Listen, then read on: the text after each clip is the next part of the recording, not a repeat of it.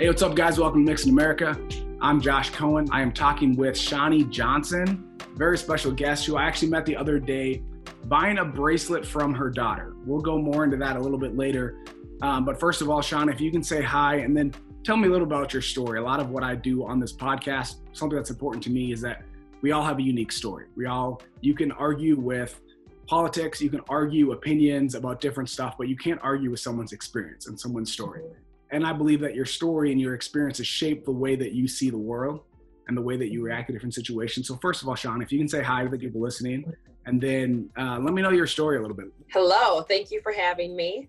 Um, I'm excited to do this. I think these are conversations that we this should feel normal to us, and a lot of people they feel awkward. And so, the more we can talk about it, the more comfortable I think people will feel with, you know, leading into the hard things. So, thank you for having me. Um, so, my experience with race has been um, has been interesting. Like I, I could definitely tell lots of stories of you know, being followed in the mall as a teenager and having my bags checked or being, you know, more recently, um, you know, I was at a restaurant with four friends and we all pulled out, we were there late, we had like a late dinner and we all pulled out together to, we all turned the same way out of the restaurant and I got pulled over. You know, and so we have that, and then we have as an adult being followed through Costco um, and things like that. So, but you know what I think really resonates with me is you know what you've heard before is I grew up in a suburb of Minnesota um, in Apple Valley, which um, is predominantly white. And so dealing with the you aren't black enough, you talk like you're white, you you know you're not what we think of, right? Like I've seen I'm seen as the exception um, yeah. to black people, which is people don't even realize how racist that is even even to think like that. Um and so just battling that identity thing there and no i'm black because i am. Like there's nothing that qualifies me to be black besides the fact that i'm black so um so that was always a struggle too growing up um less as an adult but um now my experiences you know once you get married then they merge right with yeah. your spouse yeah. And so now my experiences with race are very different. Being pulled, him being pulled over while driving while I'm in the car, um, because he looks like a suspect that they're looking for. Um, you know, so adding his experiences to mine have definitely added some trauma, I would say, to our lives. Um, because as a black man, that's a whole different um, series of problems that you have there when it comes to race. Um, so, and it, and again with him it could be story i could tell you story after story after story yeah. um and it's just sad it's really heartbreaking yeah absolutely we talk about the challenge being different for a black man and a black woman because i think mm-hmm. they argue differently how uniquely has being a black because that's one i'll never know what it's like to be a black woman right, right. like and i right. so what my mom's a black woman so we've had some conversations mm-hmm. and stuff but from your experience mm-hmm. what are are the stereotypes that maybe you've had placed on you or mm-hmm. have you found you know as you try to accomplish things in life have you found difficulties and struggles because not only because you're black but because you're a black woman mm-hmm. yeah and i think um, some of them can align with a black man like for instance um, your tone and how you say things right like if i'm really angry I need to be careful not to portray that in my voice, right? So that I'm not seen as the angry black woman, which is totally a term. Um, yep. Like you want to be the acceptable black woman. Yeah. Um, so I find that I really have to censor and watch my tone and how I say things so as not to um, offend a white person or to throw them into defenses or to put their walls up. Um, so that that's hard, I think. Um, but I think too, like there's this assumption of black woman and strength, which I think is a thousand percent true. you know, like I think black women are strong beyond words. Um, but then this assumption of, but they don't feel pain the same as we do, yeah. which is obviously not true. Um, and you can look historically and see how that has played out and how black women have been treated because it's not believed that they have weakness. Um, yeah which we obviously do and we have pain and we have all those things but then it's added on when you join a black woman and a black man and trying to like just the job that it is and the um the privilege too i will say to build up our black men because yeah. they're not being built up in society and so that's you know again it can be a burden and it and it's also a privilege but um, i find my concern being for my husband and for my kids a thousand times greater burden than i have for myself so um, so i think that's just a huge challenge too in itself yeah for sure and you grew up in apple valley so you're here mm-hmm. in the twin cities mm-hmm. um, mm-hmm.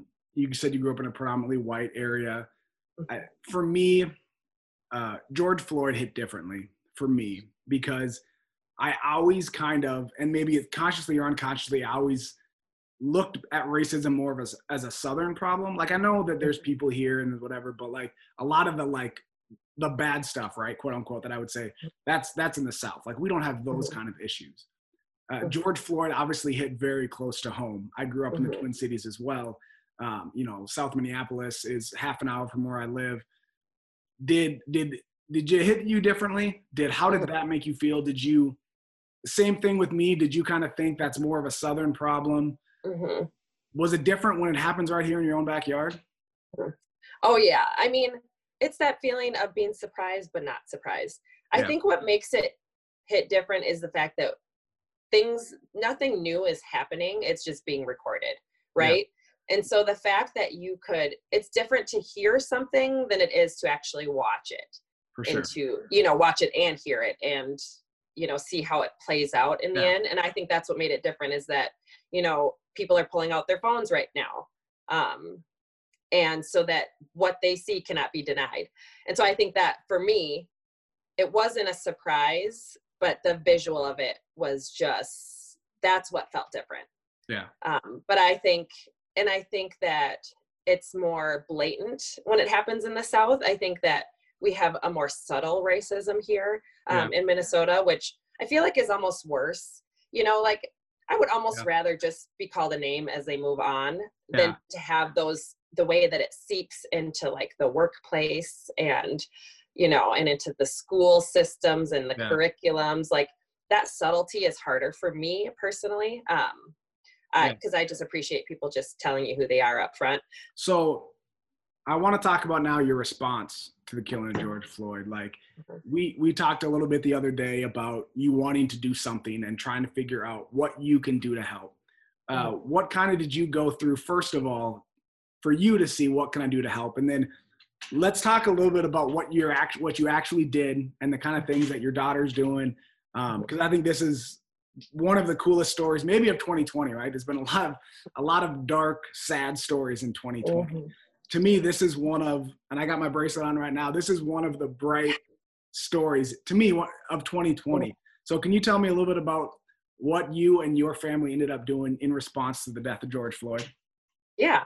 Um, so, actually, the initial response for us, for my husband and I, was to take a few days and process through um, together. Not only like what happened with George Floyd, but also what what we have battled, you know, over yeah. the last several years, um, which is something that we hadn't processed through together because when you face so many um, when you face racism in so many areas of your life you can't process through all of it right? Because we we're in survival mode. We got to keep going. We got to persevere. And it would just be just depressing if you process through every act of racism you know small small to large um, so we took that time right? Like for hours each for a few days we processed through all those things. And my immediate response after that was i love the verse act justly love mercy walk humbly with your god. And so what we talk about in our family all the time is how do we act justly? What does that look like? Um, you know a normal thing that i say to my girls long before this happened on the way to school look for the friend look for the person on the playground who has no one to play with. Look for the person who's being picked on. Yeah. look for the person who needs help. And you be that person right? And you stand up for what is right and what is true even if it's just you. Um, and so that's that's our mindset here. Um, and so that was my first response like okay how can i act justly? How can i do justice? How can we as a family? And and what i wanted to do which is not what i ended up doing um, was there was a few days in a row where there was groups organizing to go into minneapolis and to clean up and to serve and to help and hands-on stuff and um and i remember for a few days in a row i kept like having these plans to go do these things yeah. and one thing after the other happened and and i never got there um because I was in that now I can look back and say, oh, that was the Lord totally being like, yeah, you think that's what you're doing. That's not your, that's not how you will be doing justice in this. Um, and within just a few days, my daughter came to me and her and some of her neighborhood friends um, had decided that they wanted to um, make friendship bracelets and sell them in the neighborhood and it was more of an idea like like kids do a lemonade stand right yeah. like they were going to sell bracelets and lemonade a one day thing bam and they had actually been talking about it for since the beginning of COVID.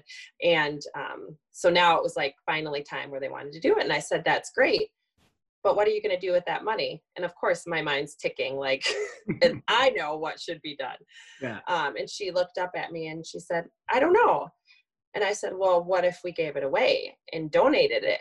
Um, to some of these families that have been affected by all of this injustice and also um, the riots and, and that as well. And she looked at me, and any nine year old might have hmm. been like, No, I think I'll just keep the money, yeah. you know, and buy something for myself. And her face lit up. And I had so much joy in that moment wow. because I was like, She didn't care. She yeah. didn't care about the money. She was like, Yeah. And then I was even more proud because all of her friends were on board um, yeah. to do that as well. So, what started as a one day bracelet sale in our front yard turned into 10 days straight. Um, and the word was just spreading. My husband does a lot of media uh, um, and stuff on KFan, and he does media for the Vikings and Gophers. So he um, had announced it on that first day on the yeah. radio, which kind of spun things out of control. I blame him to this day. Um, and so we sat out for 10 days straight, tried to take a break, tried to stop, but people kept showing up at our house. Um, so then at that point, we decided that we were going to do pop ups in different neighborhoods. So then we did that twice a week for the remainder of the summer. Um, and that's kind of our story. To this day, we've raised um, somewhere over $140,000. Wow. Um, and we've donated some, and but we have a lot left to donate. So that's what I'm looking most forward to moving forward is is how to use some of that money. Wow that's that's like I said, that's my favorite story of 2020 for sure. Like so cool to see, to hear a kid like want to do that, right? Like when I was nine years old, I don't think I was thinking about giving my money to anybody else, right? If I got right. anything, it was you know go buy some candy or some toys or something. Yes, so I just exactly. love. One thing I do want to know is is this something you're going to continue? I mean, obviously, I don't think you assumed it was going to get even as big as it did, right? Like you said, you no. thought it was going to be maybe one day, maybe a couple days what is your plan now? Like you said, you still have to donate a lot of the money. Mm-hmm. The summer's over, your kids are back in school, so you're going to take at least a break for now. Is this yeah. you thought about, or are you just going to try to relax for a little bit now that you're done for summer? Well, I hesitate to tell you what my plan is because remember how my plan was a one day sale. Yeah. Um, and I just say the Lord just hijacked my life. And so at this point, that. we are really like open handed, right? Like yeah. we want to be obedient to where the Lord wants us um, and not where we want us. Yeah. Um, and so as of now, people are still asking um, for us to do different events and pop-ups and things like that. Um, and so I think we we will do those. Um, and my husband has done some work with. I don't know if you know what Lokai brace. I'm actually wearing it right now. I should show you. Oh. Um, so Lokai bracelets right here. So this is a okay. Cameron and Friends original. So oh. my husband actually actually worked with Lokai um, to design this bracelet. Yeah. And so their thing is that they always donate back when you buy a Lokai bracelet. Um, they always donate back to their community. Yeah. And so we decided to get some of these made um, that we will, um, in a couple weeks, we'll have a website up and going where we can sell those to raise even more money. Yeah. Um, and so I don't know what's ahead, but we're gonna. I mean, we're gonna roll with this as long as we're able to, because why not? Right? Yeah. Like it's just, and our hope too is it's not about the bracelet; it's about the conversations that you have because of it, right? Yeah. So when someone says, "Oh, where'd you get that bracelet?" and then it it, hopefully it's a conversation starter so that like i said before like those those talking about race and people's experiences becomes a normal conversation yeah and that's that's a big reason why i wanted to do this podcast and why i want to have you on is just to have these conversations. Like if we can sit down and have conversations and not try to change people's minds not try to make you vote a certain way or whatever i'm just saying let's have these conversations. Let's hear people. Let's hear what they've experienced. Let's hear um, the way that this makes them feel.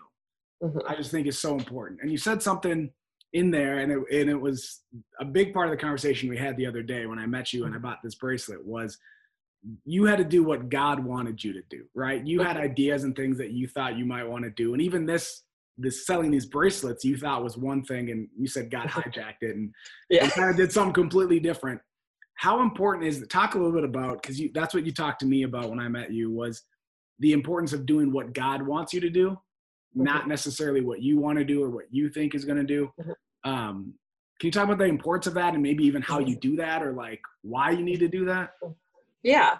Well i think what i learned was that um, yeah obviously i wanted to be out in the community serving and i learned the lord taught me that you know what?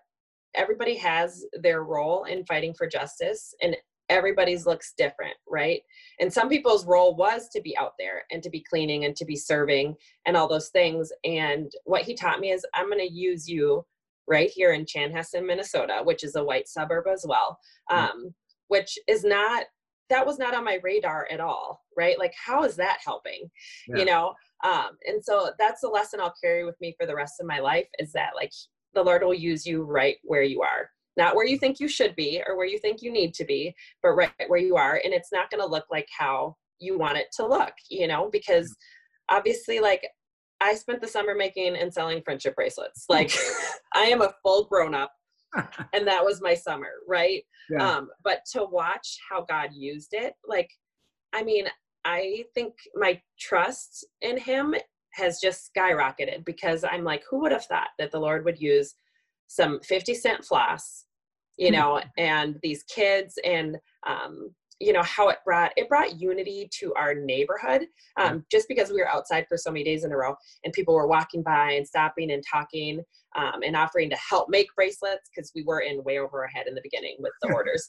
Um, so like watching him work in our neighborhood and the conversations we were having and how he was like i'm going to build unity right here in chanhassen minnesota yeah. and then i'm going to let you go to another city and build unity there and go to another neighborhood and build unity there yeah. you know and it's it's not going to be looking like you wanted it to be you know so i think i just like it's just a life lesson that i hope my kids got too yeah. um, but that i definitely learned and and his plan was so much better than mine because my plan involved a few days of of hands-on serving um, yeah. and i really try to distinguish with my kids and the kids involved that this is not just um, charity we're not doing charity work right? Like yeah.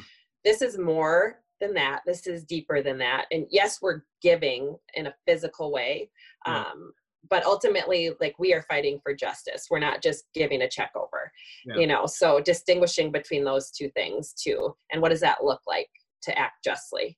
Because it's like a whole mindset right? If we look at every situation like how can i act justly? How can i love mercy and how can i walk humbly with god? So yeah. Wow there's a, there's a whole lot of good stuff in what you just said so i'm gonna have to watch this back or listen to this back and and process all of it again but uh, a couple things that you that you said that I loved is that you thought you were going to do it one way, but God.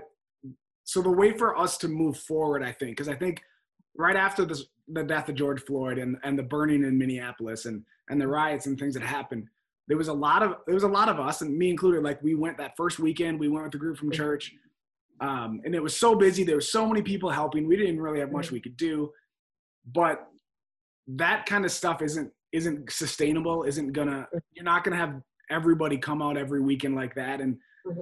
but but what we can do long term is find out what god has for us mm-hmm. and obviously the bracelets was a part of of what god had for your family and what you can do to present lasting change not just in a, a temporary relief of finances for people but like you said bringing together unity in your mm-hmm. neighborhood in these other mm-hmm. neighborhoods like bringing people mm-hmm. together and have these conversations um, and and real conversations about race. That's one thing that I've noticed recently, or that I've thought more about is a lot of people that I'm very close with. We haven't had those conversations, and so I think um, that's important, and that's something that's coming. That's coming out of all of this. Um, yes. The other thing was, um, I forgot what the other thing was. It, been a lot of great stuff. If it comes back, I'll say it again. But okay. Um, there's like I said, there's a lot in that you what you just said that, that I'm still trying to process. So um, I, I, do want to take some time to talk about God. This isn't a, a specifically Christian podcast, but but we that's what we brought it up. We talked about it. What I want to talk about, in your opinion, what's the importance of faith in this situation? Like, how does how important is is having that? Where does that fit in all of this? Because it's very easy to to get down and get mm-hmm. discouraged in everything that's happening in 2020. But that was the big thing right after George Floyd was just just hurts. Like mm-hmm. wherever you're at, wherever you where politically or racially, wherever you're at mm-hmm. with any of this, you know that hurt. Mm-hmm. The loss of his life, the pain in our city, like seeing mm-hmm. Seeing Minneapolis on fire, like that hurt. Um, mm-hmm. but there's been a lot of, I feel like more negative, like more pain brought up. And I do think there's definitely a place you talked about processing that pain. There's mm-hmm. definitely a place for that. I think maybe too many, too much the church glosses over that pain. Mm-hmm. But I do we recognize the pain, but then where where does faith and maybe some hope get into this? that makes sense. Yes. It well, you know, I tell people when I have these conversations at the pop-ups that like where I think that's the distinguishment between distinguishment is that a word? Um, between doing charity and and fighting and acting justly right? Like yeah. my purpose our family's purpose in this is for the glory of god. Like hands down there's no other reason. Um, because if it wasn't for the glory of god we're just doing charity right? So that i find that to be the anchor for my soul um, and i the lord has given me so much hope in doing these bracelets because if we didn't have this during this time, I mean, it would be very depressing for our family. So our ultimate hope is obviously in him and the fact that we know that he has the victory. We know that he's sovereign and in control. We know that he uses all things for good. We know that nothing is outside of his control and power. We know that his plans are good. You know, like we know all these yeah. things and we can trust him in that and we can trust um, how he is using each one of us in a different and unique way and so faith is the, I mean, I wouldn't do this if, if I didn't know Jesus. What would be the point? You yeah. know, like it's hard work, it's emotionally draining, it's physically draining, um, yet there's so much joy in it.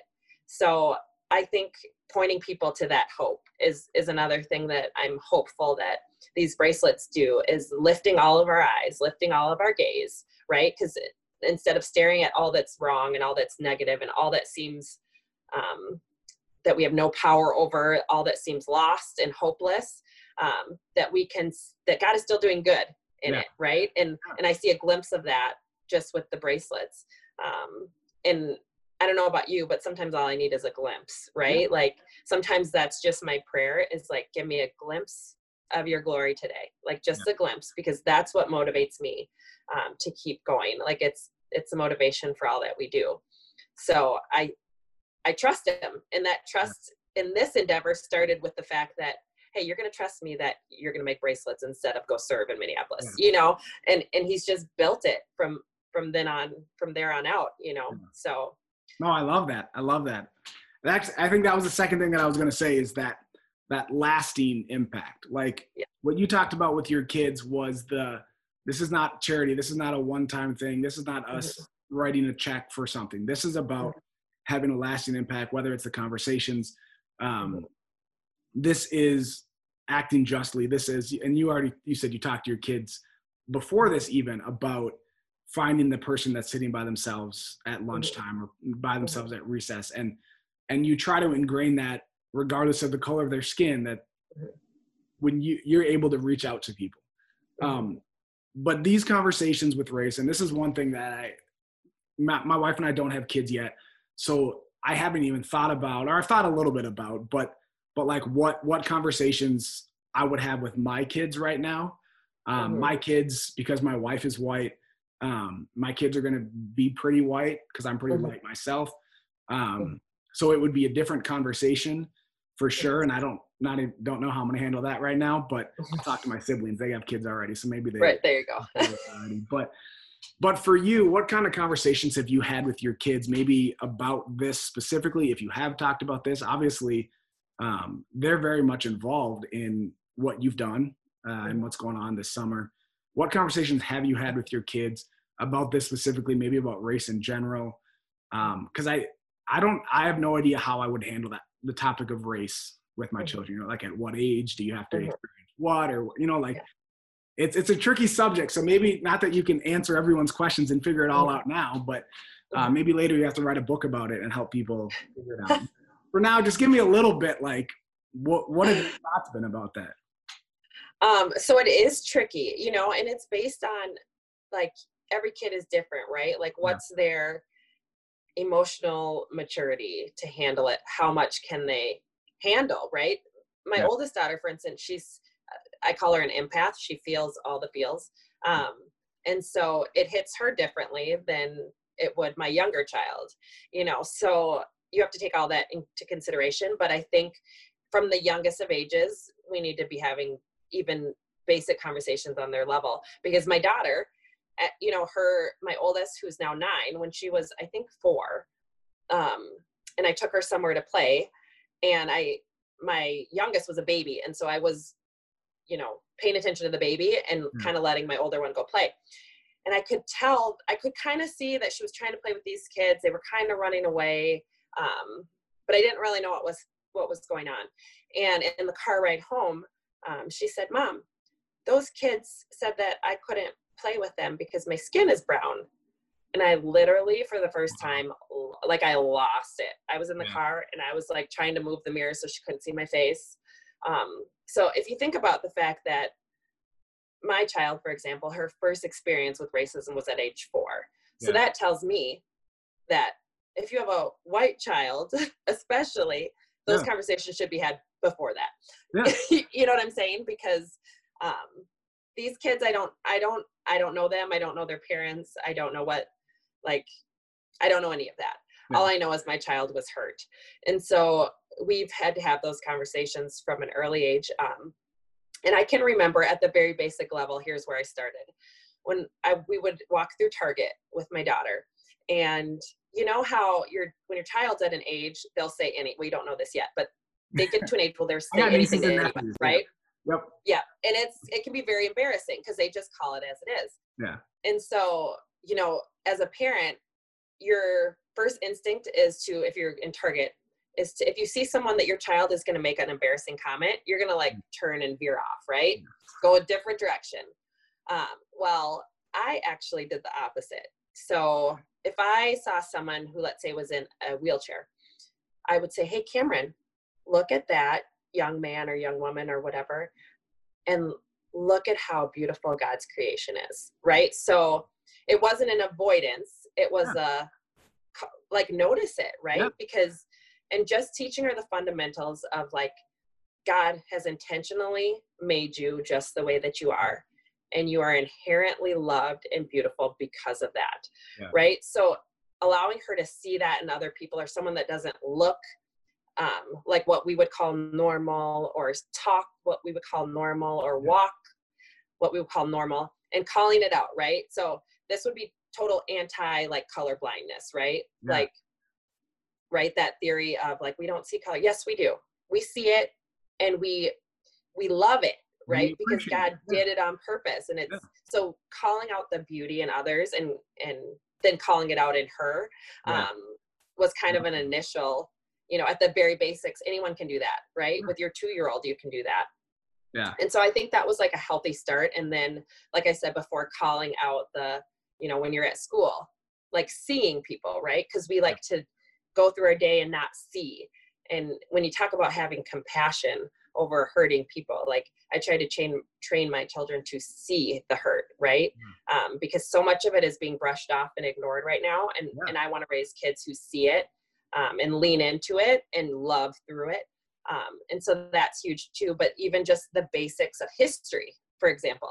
Um, like our kids aren't learning accurate history. So, yeah. um, so I try to do that with my children um, and teach them the things that that is missing in in curriculums right now. Um, the things that we're not talking about, that we're not focusing on. Um, I try to be really honest about just facts.